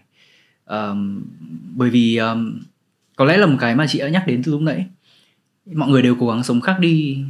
Tất cả mọi thứ khác biệt trên đời đều đã được làm rồi. Uh, chúng ta không còn có thể nghĩ về một cái thế giới nó tốt đẹp hơn ờ, bây giờ nữa. Một cái thế giới không có chiến tranh thì trông nó như thế nào? Một cái thế giới mà mọi người đều không còn có sự phân biệt nữa thì trông nó sẽ như thế nào? Và bây giờ thì dường như nó có nhiều cái sự bế tắc khi mình suy nghĩ về việc đấy. Mình nói về vấn đề nhiều hơn nhưng mà mình chẳng có giải pháp gì cả. Nhưng mà với em thì uh, cái sự hy vọng của em là ít nhất là với bản thân mình thôi. Là mình luôn cố gắng sống khác đi. Khác đi ở đây không không phải theo nghĩa là mình sẽ sống tích cực lên hàng ngày. Mình sẽ ngồi uh, thiền chánh niệm nhiều hơn. Mình sẽ uh, mỗi một ngày uh, trôi qua tôi sẽ có nhiều kỷ niệm hơn và ghi lại thành một cuốn sổ dày uh, mà em luôn cố gắng nhìn nó giống như mỗi buổi sáng tỉnh dậy thì em nhìn thấy khung cửa sổ. Khung cửa sổ có rèm và có ánh mặt trời chiếu bên ngoài và có mấy cây ờ, bay vo ve. Và lúc đấy thì em nhận ra là không phải sáng nào mình tỉnh dậy mình nhìn cái khung cửa đấy mình cũng tưởng tượng với chung một thứ. Mình cũng nhìn thấy chỉ cái khung khung cửa đấy thôi. Và mình nhìn thấy rất nhiều thứ khác nữa. Một ngày trời nắng thì mình sẽ nhìn thấy um, có lẽ bờ đi ra ngoài công viên ờ, chạy bộ thì sẽ rất là vui không phải đeo khẩu trang. À nhưng mà mọi người nên đeo khẩu trang phải đeo khẩu trang không bị phạt 3 triệu. À, nhưng mà kiểu như thế. Thì em luôn cố gắng là vẫn với cái khung cửa sổ đấy nhưng mà một ngày khác mình nghĩ về nó khác đi thì làm sao? Cái này thì anh cũng có viết một cái trong cái cuốn sách của em liên quan đến việc mình ăn cơm ấy.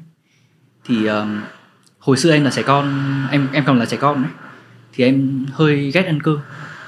Bởi vì um, ngày nào cũng ăn một món tương tự như nhau xong rồi lúc đấy lúc nào cũng thích ra KFC ở cuối phố nha em thì trước đấy nó có một cái khách sạn cái khách sạn bàn cờ và ờ, gần như nó chỉ là một cái tòa nhà có nhiều tây đi qua đi lại. Bên cạnh là đại sứ quán Trung Quốc. Xong rồi sau đấy thì bỗng nhiên một ngày nó có một cái KFC và lúc đấy trẻ con thì ai cũng thích ăn KFC ra ngoài KFC ăn. Um, uh, kiểu kiểu như thế. Thế nhưng mà sau đấy thì em suy nghĩ lại về cái về về cái thìa mình ăn cơm hàng ngày về cái thứ mình ăn hàng ngày và về những cái người nấu nó về cái setting không gian xung quanh tivi chiếu cái gì và mỗi ngày thì em thấy mình không ăn những cái thìa cơm giống hệt nhau mình ăn nó rất là khác nhau. Thì em nghĩ là trong tương lai có thể mình nhìn vào thìa cơm cũng sẽ rất là khác. Đã từng có lúc em uh, ghét ăn cơm đến mức mà em em ăn sao cho phồng mồm lên xong rồi em sẽ đi đâu đấy em nhè. Thế nhưng mà cho đến bây giờ thì um, có một số thời gian em phải đi công tác uh, khá xa ấy. em ở bên campuchia tầm một tháng trôi trên cái sông à, trên cái hồ tôn lê sáp gặp những cái người à, bản địa ở đấy những cái người việt di cư sang bên đấy luôn. Thì lúc đấy em bỗng nhiên em nhớ cái thìa cơm à, ở nhà bố mẹ ông bà nấu cho khủng khiếp luôn. Lúc mà mình nhìn vào thìa cơm đấy thì bỗng nhiên nó là nhiều thứ hơn chỉ là cơm nó là kỷ niệm nó là tình yêu và liệu khi mà về sau em có một đứa con chẳng hạn thì em sẽ mong muốn đứa con của em nhìn vào thìa cơm như thế nào? Liệu về con cái thìa nữa hay không? Có con đũa nữa hay không? Có con cơm nữa hay không? Hay nó là thứ gì khác? Thì nó luôn có cái không gian cho mình sống khác đi. Và mình nhìn về thế giới khác đi. Thì em nghĩ đấy là cái hy vọng của em. Ừ. chị thì rút ra có vẻ như đứa nào thời nào cũng có vẻ ghét ăn cơm mà, mà nghĩ ra cái trò là kiểu có một cái từ là từ gì nhở? Uh, phồng mồm trận má. Không tức là kiểu kiểu bỏ bứa ấy, tức là mình sẽ nhai mình sẽ nhai và thậm chí khi mà em nhắc đến cái hình ảnh đấy chị còn nhớ được cái vị của nó luôn là hồi đấy mình cứ sẽ nhai nó kiểu mình cứ giả vờ mình không muốn ăn nữa ấy, mình cứ giả vờ mình nhai tiếp là bố mẹ vẫn thấy mình đang ăn ấy nhưng mà mình nhai đến mức cái hạt cơm cái vị của nó kiểu nó kiểu thành một cái vị khác ấy. Đấy và và sau đấy mình nhè nó đi. Đấy nhưng anyway đấy, thấy chưa? Nhưng mà kể thì có nhiều dù các thế hệ khác nhau thì vẫn có những câu chuyện hơi giống nhau.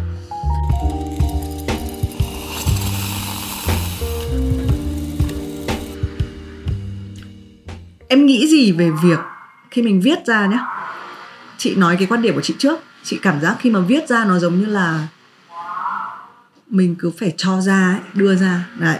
Cho nên là với chị cái việc đọc là cái việc nạp vào.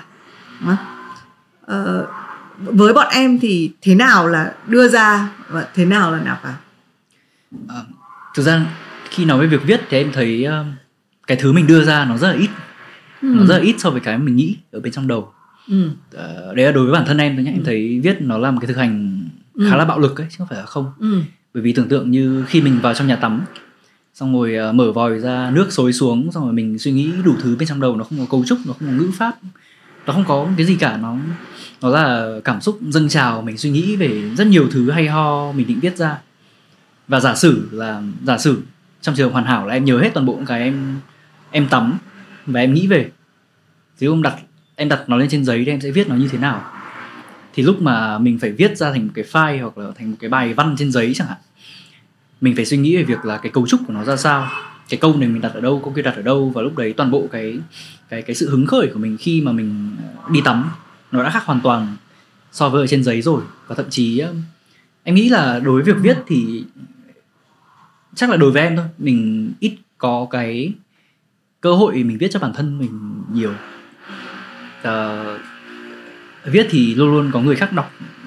Nếu như không phải là uh, khán giả ở trên trên mạng không phải là bố mẹ mình thì có lẽ hồi xưa học tập làm văn thì cũng phải đưa các, các thầy cô chấm. Ở đôi lúc em có những lúc mình rất là hứng khởi hứng khởi nghĩ về những cái ý tưởng mình sẽ viết và chấm được 4 điểm. Lúc đấy vừa nghĩ là ờ mình phải viết cho cả cái người đọc nữa. Thì lúc đấy cái cái sự viết ra của ừ. mình cái sự cho ra của mình nó bắt đầu rất là biểu diễn mình bắt đầu suy nghĩ là cái đối tượng này mình nhắm đến thì họ sẽ đọc cái thứ như thế nào nhỉ? Bắt đầu suy đoán bắt đầu thứ. Và lúc đấy thì cái việc viết nó không không phải là nó là cái uh, stream of consciousness tức là nghĩ gì viết nấy nữa mà nó luôn luôn uh, suy nghĩ tính toán. Ờ, ờ, thì thực ra đấy cũng là một cái hay vì em thấy nó làm cho mình chỉn chu hơn rất là nhiều. Mình không um, không nói bậy trong các bài viết. À, không không không nói tục chửi thề xong rồi luôn luôn viết đúng ngữ pháp thế nhưng mà một mặt khi mà nói đến cái việc là mình phải nạp vào ấy thì em thấy nếu như không đọc thì gần như không viết được luôn nó bế tắc hoàn toàn luôn. Bởi vì uh, những cái mà em viết ra em nhận thấy là nó không phải có cái thứ có sẵn trong đầu mình mà nó là thứ mà mình mình cũng được nhào nặn từ nhiều nguồn từ từ nhiều sách vở khác nhau rồi. Cái câu chuyện này thì em cũng nói cả bố em. À, đợt uh, dịch 2020 thì lúc đấy um, nói đúng ra ở nhà em cũng khá là khó khăn bởi nhà em có một cái xưởng và mọi người hoàn toàn phụ thuộc vào việc nền kinh tế vẫn vẫn chạy. Thì lúc đấy uh, dịch đến và phải đóng cửa và bố em lại phải xin cái giấy hàng ngày để đi sang xưởng xong rồi xem công nhân bên đấy như thế nào rồi xong rồi phải uh, lo cho họ xem là họ có nhiễm covid không và họ có uh, đồ ăn thức uống bên đấy còn không các thứ. Không đi lại đâu được. Thì uh, bố em về nhà hay kêu ca là ôi vừa khó khăn quá không biết nên mua vàng ở đâu không biết là nên chữ của cải mình vào chỗ nào cho nó đỡ mất. Ừ. thì lúc đấy em bảo là con thấy cái cái có thể thoải mái với con hơn là con dùng vốn tự có. Tức là con viết từ những cái trong đầu con ra Ờ, và không lệ thuộc vào việc là phải có hàng hóa phải có input output ở bên ngoài như là bố. Thì lúc đấy bố em nói xem một câu chí mạng luôn. Mà em suy nghĩ mãi. Em bảo là những cái trong đầu anh nó đâu phải trong đầu anh đâu bố mẹ đầu tư cho anh đi học từ bé đến giờ. Những cái kiến thức đều là mượn từ xã hội vay mượn từ xã hội. Và bây giờ khi mà con viết ra để con um, có thể là kiếm thu nhập từ nó và con uh, sống cái đợt dịch này nó dễ dàng hơn thực ra không phải là do con có tài năng tự thân hay như nào cả mà về cơ bản là con vay một khoản từ xã hội và con đang trả nó. Thiếu đấy anh. Em bảo thôi chết. Đúng không? Mình không thể nào đọ với người già được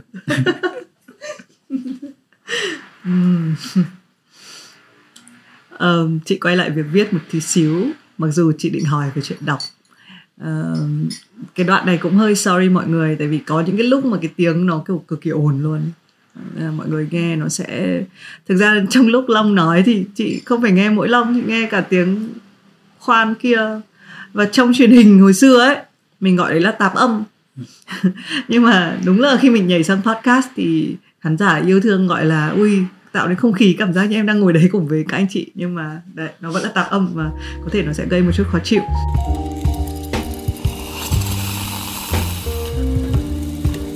Quay về chuyện viết nhé ờ, thế thì khi em viết cái cuốn này là nó là thuần là có một sự tính toán rồi. Nó chị chỉ nghĩ là nếu mà gọi là để cho mình chị biết em nói về cái việc là tại sao con người ta cứ bị là hoặc là nam hoặc là nữ đúng không? Thế nhưng mà chị cũng rồi dùng cái để đúng cái định nghĩa đấy. Mình nghĩ là sẽ có một kiểu những cái người mà họ viết một cái tác phẩm cho chính họ. Họ không quan tâm tất nhiên là họ nấu nướng mọi thứ và nó vẫn ra không có khác gì. Nhưng lúc đấy họ chỉ nghĩ là cho họ. Nhưng ngược lại à, thậm chí là trong một người. Như chị cũng thế chị có những cái những cái cuốn sách chị ra chị nghĩ là cái này chị gọi nó là một cái cuộc gọi là khạc nhổ quá khứ tức là nếu mình có những cái như kiểu trong đờm trong họng nếu mình không nhổ ra ấy mình sẽ thấy rất là khó chịu ấy. Và khi mọi người nói là có tái bản cái cuốn ấy không chị bảo không bởi vì là cái này là cái việc tôi cần phải làm cho tôi đúng không? Thế nhưng mà trong cuốn tiếp theo chẳng hạn chị sẽ nghĩ là hmm, làm nào để có một cuốn sách để đời nhỉ? Không phải để cho mình mà phải là kiểu rất là may mắn nếu mà ai đấy viết một cuốn sách để đời cho họ mà lại được công nhận đúng không? Còn phần lớn là hoặc là cho họ hoặc là cho người khác. Thì yeah, khi em viết một cuốn sách thì em cho ai nhiều hơn? Em nghĩ là cho em nhiều hơn uh-huh. cho em nhiều hơn chứ không phải cho mọi người. Um, cũng khá nhiều người bảo là, là em viết khó hiểu. Ừ. và em lúc quan tâm. lúc mà viết uh, với Vietcetera em cũng bị chỉnh rất là nhiều. Em với ban biên tập chỉnh rất là nhiều ừ. một bài viết. Um, cái cuốn sách này thì nó đã ở cái trạng thái khá cân bằng rồi tức là uh, em vẫn viết cho em thì nhưng mà nó ở một cái phiên bản mà mọi người đọc đều hiểu ờ uh, nó nói cái ý đấy tức là như thế chứ không phải là như thế như thế khác. Nhưng mà ý định ban đầu của em khi viết cuốn sách này là cho cho em. Uh, em không nhớ cái cái hôm đầu tiên em đặt bút viết là em nghĩ cái gì trong đầu. Thế nhưng mà em không đấy em chỉ nghĩ là ở ờ, thời gian thấy mọi thứ trên đời nó phi lý quá. Tức là đấy cái việc mình được sinh ra nó là như thế không ai quyết định mình không quyết định cái việc đấy. Thì bây giờ mình mình phải giải thích mọi thứ khác tiếp theo như thế nào. Một đứa trẻ sinh ra cái em thấy nó là một món quà theo nghĩa là mình được hít thở không khí này mình được sống mình có những cái dục vọng mình có sự ham muốn. Tuy nhiên thì mình phải đối diện với cái chết. Đứa trẻ sinh ra đối diện với cái chết. Em nhớ là đợt đấy em có nhớ đến một cái ờ, một cái câu chuyện mà mẹ em kể với em hồi xưa. Nói chung gia đình em kể cho em nhiều thứ rất kỳ lạ em không hiểu tại sao. À, hồi đấy ông bác em mất và mọi người khóc. Em không hiểu tại sao mọi người khóc. Em không hiểu mất là như thế nào chết là như thế nào. Và hôm đấy thì ờ, nhà nhà ngoại em ở phố Quan Thành thì uh, lúc đấy phố rất là vắng và mọi người bắt đầu đưa cái quan tài của ông bác đi dọc phố và em thì lớn ngớ ở đấy và tự nhiên được uh, bác em đưa cho cái quạt à, một cái cờ quạt rất là to em phải ôm như thế này. Và lúc đấy mọi người xung quanh em khóc và anh họ em cũng là cháu cháu cháu nội của của ông bác em luôn. Thì bảo tại sao mày không khóc? Mày không thương ông à? Thế lúc đấy em cắn môi em khóc. Thế là cũng khóc nước mắt ròng ròng ròng ròng ròng bố mẹ. Xong lúc đấy về em mới thật thà hỏi mẹ em là tại sao người khóc? Thì mẹ em mới bảo là bởi vì ông mất rồi ông mất rồi thì ông không quay lại nữa. Thì uh, thì mọi người khóc bởi vì không gặp được ông nữa. Thế thì em hỏi mẹ em tiếp là mất là gì? Chết là gì? Con có phải chết không? Thì mẹ em trả lời em câu nhạt tuẹt là rồi một ngày con sẽ phải chết. Chuyện này không tránh được con ạ. Rồi lúc sẽ phải chết thôi mẹ em sẽ chết bố cũng sẽ chết ông bà sẽ chết tất cả người đều sẽ chết. Thì lúc đấy em cảm thấy vô cùng hoảng sợ. Thì uh, em có um, em có hỏi tiếp là thế chết mình đi đâu? Lên thiên đàng hay là đi đâu chịu sự trừng phạt sau này vân vân mây mây. Thì mẹ em là một người rất vô thần. Mẹ em bảo cháy đâu cả con ạ. Mình uh, thành đất run ăn xong rồi bộ xương xong xong các thứ. Thì em cứ suy nghĩ về câu chuyện đấy liên tục. Thì đến lúc mà em em viết cái cuốn sách này thì em em nghĩ đấy là cái nó là một trong cái nguồn cơn à, chính để em viết. Tức là nguồn cơn đầu tiên nó là cái chết. Ừ. xong rồi sau đấy thì không hiểu thế nào nó mới thành sự sinh ra nhưng mà đấy tức là mình mình sinh ra với một cái nỗi sợ chết ừ. và mình phải làm nào sao cho mọi thứ nó có lý. Tức đằng nào cũng chết rồi thì thì thì mình làm mọi thứ nó có lý nó có lý lẽ lẽ gì đâu. Đằng nào mọi người cũng sẽ quên mình sau 2 năm sau khi mình chết rồi. Chắc là có gia đình vẫn thắp hương cho các ngày rỗ các ngày rỗ đấy thì cũng chỉ là mọi người có dịp để tụ tập nhau uống rượu xong rồi kể về một số kỷ niệm gia đình rồi sau đó mọi người đi chỗ khác. Thế thì tóm lại thì cái việc sống này để làm cái gì? Thì em bắt đầu suy nghĩ là thế thì mình phải giải thích hết là thế mình sống làm cái gì đã. Thế thế nào là thế nào là sự sống? Thế nào là ngôn ngữ? Thế nào là tình yêu? Lúc mình yêu thì tức là nó là cái gì? À, lúc mà mình nói về cái chết thì nó là cái gì? Và lúc đấy em bắt đầu gạch đầu dòng ra là ở cái chủ đề cuốn sách của mình nó sẽ là những cái thứ trông có vẻ cơ bản như thế. Và mình sẽ khám phá nó dần dần. Thì em có một cái bản sách của em cái bản này của em ở nhà và em viết uh, lung tung beng vào nó luôn bởi vì uh, sau khi em viết xong và sau khi nó xuất bản ra rồi thì có rất nhiều quan điểm bên trong cuốn sách nó không trùng với lúc đấy nữa. Uh-huh. và em bắt đầu sửa vé vét vào bên trong đấy. Là như một cái cuốn nhật ký của em. Uh-huh. mình không mình không giữ nguyên si như thế. Uh-huh. thì uh, có thể nói là cái cuốn sách lúc mà ra thì nó là cân bằng giữa tác giả và người đọc. Mà một phần nào đấy thì kể ở việc mình có chiều với chăng nữa thì mình cũng luôn luôn có cái gì đấy cho mình. Nó rất cá nhân của mình và khi mình em viết xong một cái cuốn sách này thì những cái câu hỏi những cái cái quan điểm về cái chết đấy nó có thay đổi gì không? Nó thay đổi cũng cũng nhiều. Ừ. bây giờ như nào rồi? Em thấy bây giờ thì mình cũng chẳng kiểm soát được việc mình chết. Ừ. đằng nào mình cũng chết. Ờ hoặc là có một cái câu này là dạ yeah, thế thì đằng nào người ta sinh ra rồi cũng để chết đi thế tại sao thế tại lại sao lại phải sống? Để trả lời cho câu hỏi đấy em nghĩ là tại sao ai đấy chúng ta lại sống um, cho đến lúc mà em in quyển sách này ra xong thì em bắt đầu nhận thấy là nếu như mình chỉ coi là ở cái chết nó tất định rồi cuộc đời nó là hư vô không có gì cả thì đôi lúc mình hơi kiêu ngạo. Bởi vì uh, cái ý nghĩa của cuộc sống nó là cái gì cụ thể nó là cái gì thì nó còn liên quan đến tất cả mọi cái chẳng néo xung quanh mình nữa. Bố mẹ mình định nghĩa cho mình như thế nào mình sống trong gia đình ra sao mình có cái gánh nặng mà mình phải mang theo à, và lúc đấy cái cuộc sống nó không đơn giản chỉ là cho mình nữa. Nếu như cuộc sống nó hư vô thì em có từng nghĩ rất nhiều đến chuyện là mình sẽ đi tu một ngày nào đấy. Chắc là lên ngọn núi xong rồi không quay về nữa. Và lúc đấy sẽ ăn uh, trồng nấm xong rồi uh, có mấy con ngỗng uh, đi đi lại lại xung quanh. Em em rất là có cả ngỗng, ngỗng. À, thế à? Ngỗng. Em nuôi hai con ngỗng. Ừ. nhà em nuôi hai con ngỗng. Từ khi nở ra ở trong nhà em luôn và nó vẫn nghĩ nó là người nhưng mà nó có kiểu như hành hung người khác các thứ không? Tại vì đấy là hình ảnh con ngỗng trong đầu chị. Yeah, có, có. có đúng không? Ok. Ok. Vâng. tại là em sẽ mang theo nó hay lên đấy em sẽ nuôi nào? À, lúc đấy thì lúc đấy thì chưa có nó. Lúc mà em nghĩ về việc đấy thì chưa có nó. À ok. Nhưng mà bây giờ còn nó rồi thì em nghĩ em sẽ mang nó mang nó lên. Bởi vì uh, nó xứng đáng có một chỗ okay. có hồ bơi. Không ai để hành vâng, hung. vâng vâng. Không không cắn người khác nữa. Ừ. thì uh, em suy nghĩ về cái việc uh, đấy từ trước trước đây. Xong rồi bây giờ thì em nghĩ là nếu mà sống như thế thì vô trách nhiệm. Ừ. bởi vì mình mình sống cũng vì rất nhiều người khác nữa. Đầu tiên là vì gia đình mình. Mình không thể nào mà nói là cuộc đời này vô nghĩa lắm con không muốn ờ, học nữa con sẽ bỏ chương trình uh, tiến sĩ ở giữa chừng con sẽ không uh, trở thành một người như bố mẹ mong muốn mà con sẽ lên núi đi tu. Uh, lúc đấy thì uh, đến bố mẹ già rồi thì ai chăm sóc.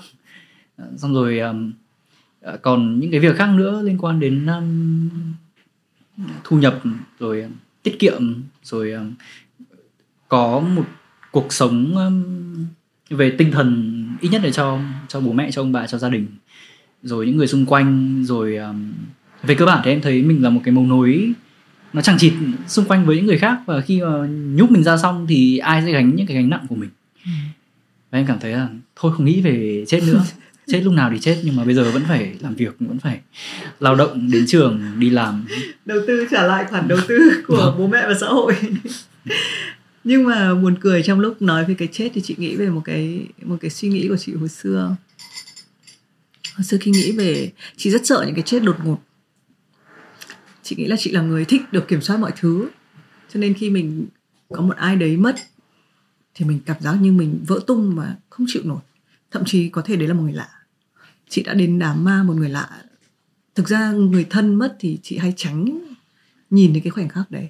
Ví dụ bà nội của chị, người mà không biết chữ và chị y sổ nợ cho chị về, lúc mà bà rất là yếu và mọi người nói là bây giờ bà sẽ mất cho nên là phải về luôn. Chị chị về thì bà lại kiểu khỏe lại trong vòng 6 tháng tiếp theo.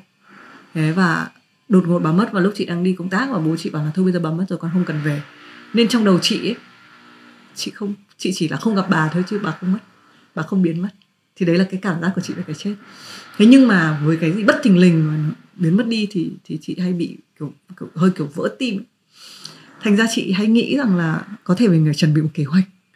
Ờ, và đây có thể là cách mình sống đấy. Tức là mình chuẩn bị một cái chị nghĩ về chuyện là nếu mình biến mất nếu mình lên núi thì mình sẽ viết rất là nhiều những cái lá thư sẵn giống cái phim kiểu P.S. I Love You hồi xưa là anh chồng chết đi nhưng mà sau đấy cô vợ kiểu nhận biết bao nhiêu được những cái lá thư bởi vì anh ấy anh ấy đã chuẩn bị là nếu mà anh ấy mất đi thì sẽ yeah, cái cái cái người ta sẽ vẫn cảm nhận được cái sự hiện hiện diện của người đấy cho đến lúc người ta quên đi được hoặc là người ta làm quen được thì chị nghĩ kể cả khi mình nói về cái chết ấy mình cũng nói về cái sống rất là nhiều ấy mình yeah, và chị nghĩ là cái bí ẩn lớn nhất của việc là tại sao mình sống là là để mình hỏi nhau những câu hỏi này. Để mình ờ, thực ra là chị cũng là người mê kiểu nghiên cứu và biết các thứ và mình thấy là à mình càng gần với sự thật thì mình càng xa với sự thật. Mình sẽ thấy là có biết bao nhiêu thứ mình không, mình chưa thể trả lời. Chưa thể, không phải không thể nhưng chưa thể. Và cái đấy nó kiểu nó làm cho cuộc sống ấy rất vui vì nếu nếu mà, nếu không thì mình có biết giữa tiếng khoan thế này mình biết nói chuyện gì đây, nếu mà mình có câu trả lời cho tất cả mọi thứ.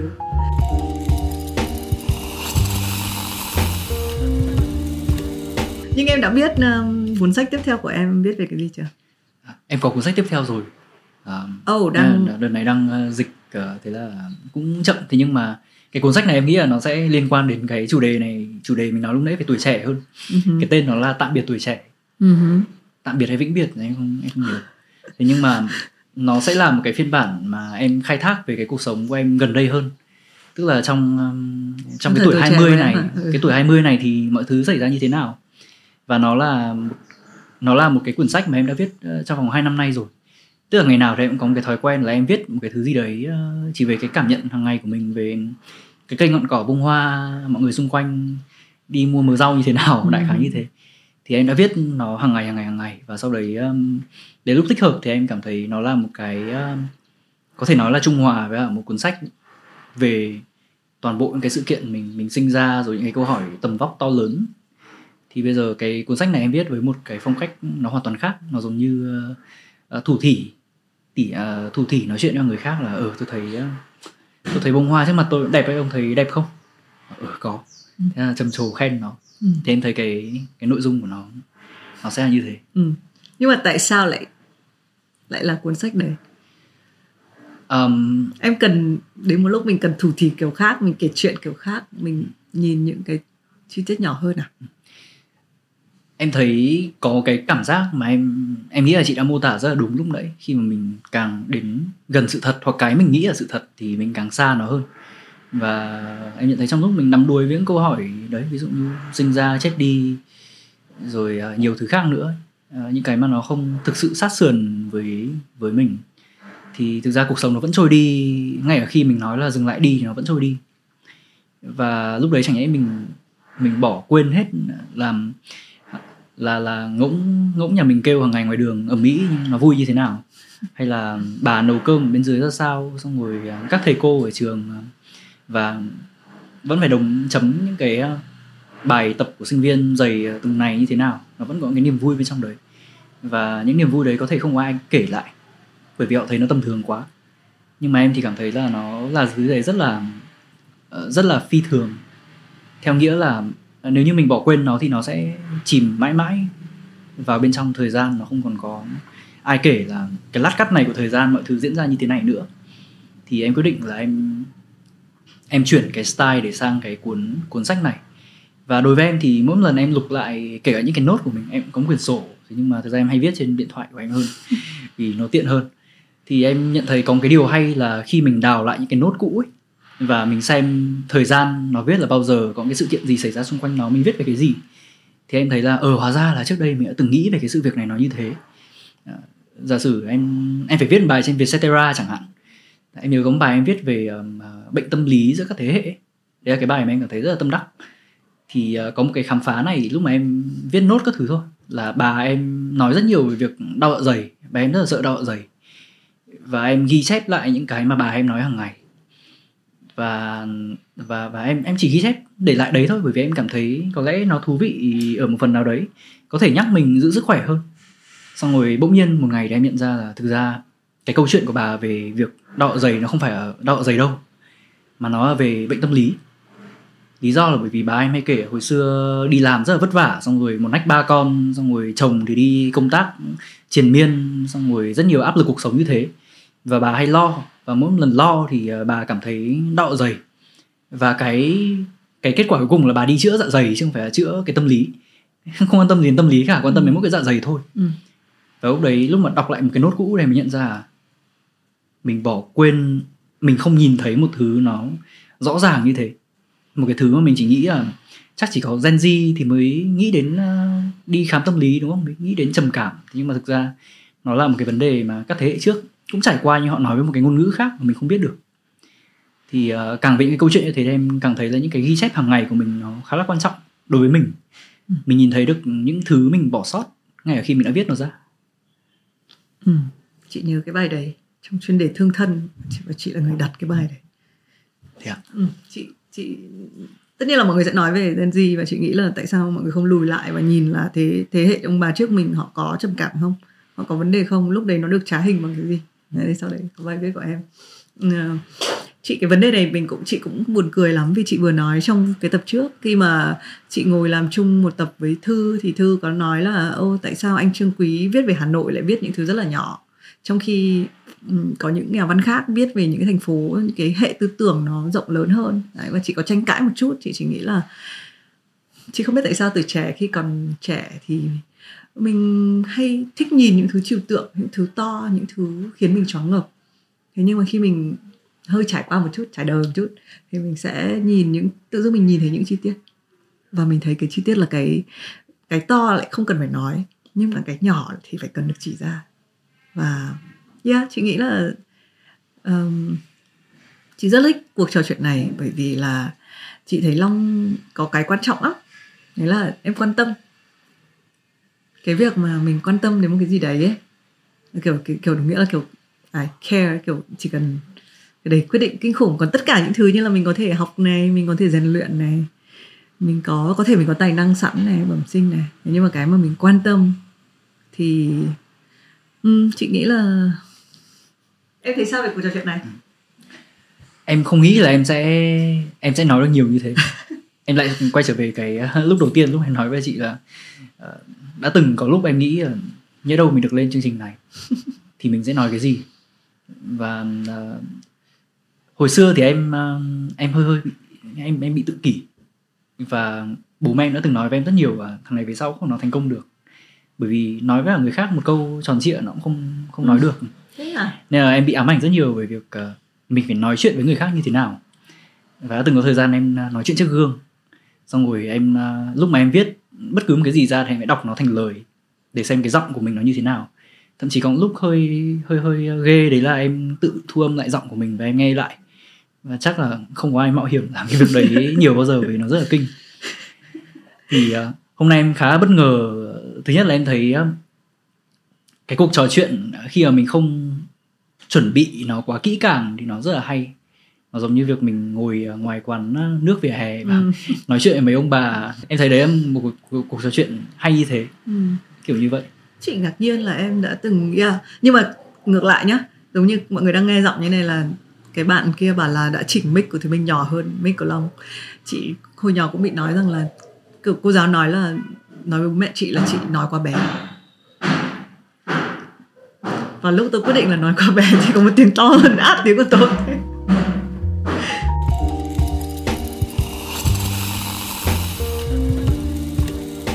chị vẫn còn một câu hỏi. Nếu ngày mai em phải lên hoang đảo không biết ngày trở về khi đi chỉ được mang theo một cuốn sách thì đấy là cuốn gì? Lên hoang đảo. Không có ngày trở về. Không có hay là mình không biết. Không biết. Em nghĩ em sẽ mang một cái văn bản tôn giáo gì đấy. Có thể là một cuốn kinh phật có thể là kinh thánh. Là bởi vì lúc đấy thì em nghĩ là cái quan trọng nhất đối với mình đấy là niềm tin rằng uh, mình sẽ quay lại nền văn minh nó vẫn tồn tại. Okay. và, và và không phải đến đây là chết rồi. Và lúc đấy có lẽ mình sẽ nghĩ đến một thứ gì đấy mới dựa trên những cái mà mình đã từng trải qua. Chứ không phải đến đây là hết rồi và mình sẽ không còn nước nữa và bắt đầu nói năng làm nhảm và chết ở ngoài chết ở bìa rừng ngoài bãi cát. Có hai người còn có một số người nhưng mà lần đầu tiên chị nghe đến cái câu trả lời này với cái đáp án này là chị Nguyễn Phi Vân. Em có biết chị ấy? Chị cũng viết cực kỳ nhiều. Anh có nghe đến? Ừ, và một cuốn sách những cuốn sách về tương lai. Ừ, và chị cũng lớn tuổi rồi. Và em là người gần nhất trả lời cái đáp án này. Uh, ok chị chị không có một bình luận gì về đáp án này. Nhưng mà đối với chị thì chị sẽ mang cái gì lên hoang đảo? Uh, chị mang một cái gì đấy mà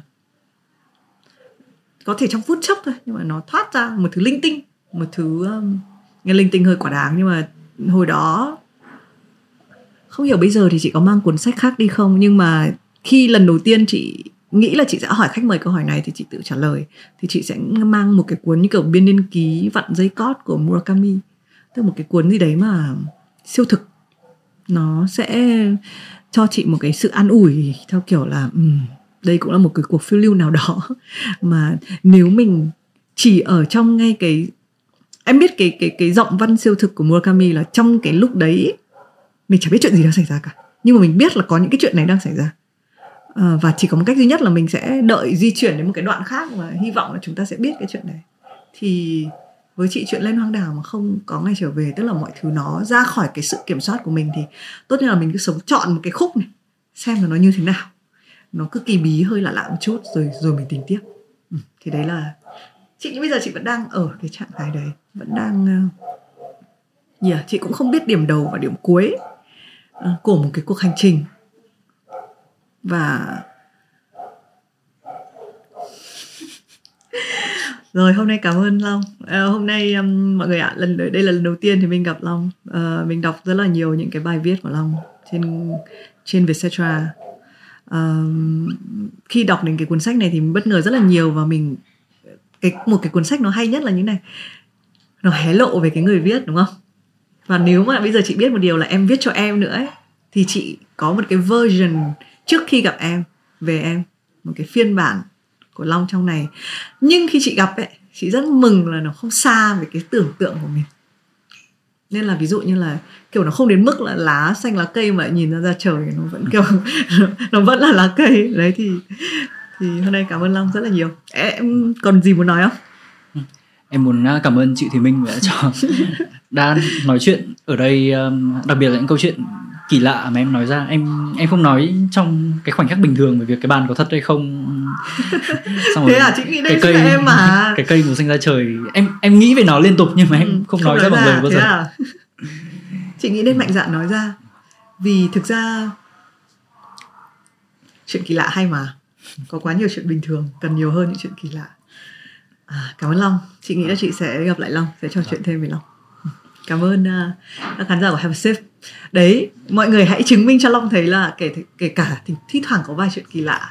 Nhưng mà nếu mà có nhiều hơn một người có thêm một hai người mà nói chuyện về chuyện kỳ lạ thì chuyện đấy không kỳ lạ nữa. Giống như kiểu bí mật mà ai biết ấy. Cảm ơn tất cả khán giả của Have a Sip xin chào và hẹn gặp lại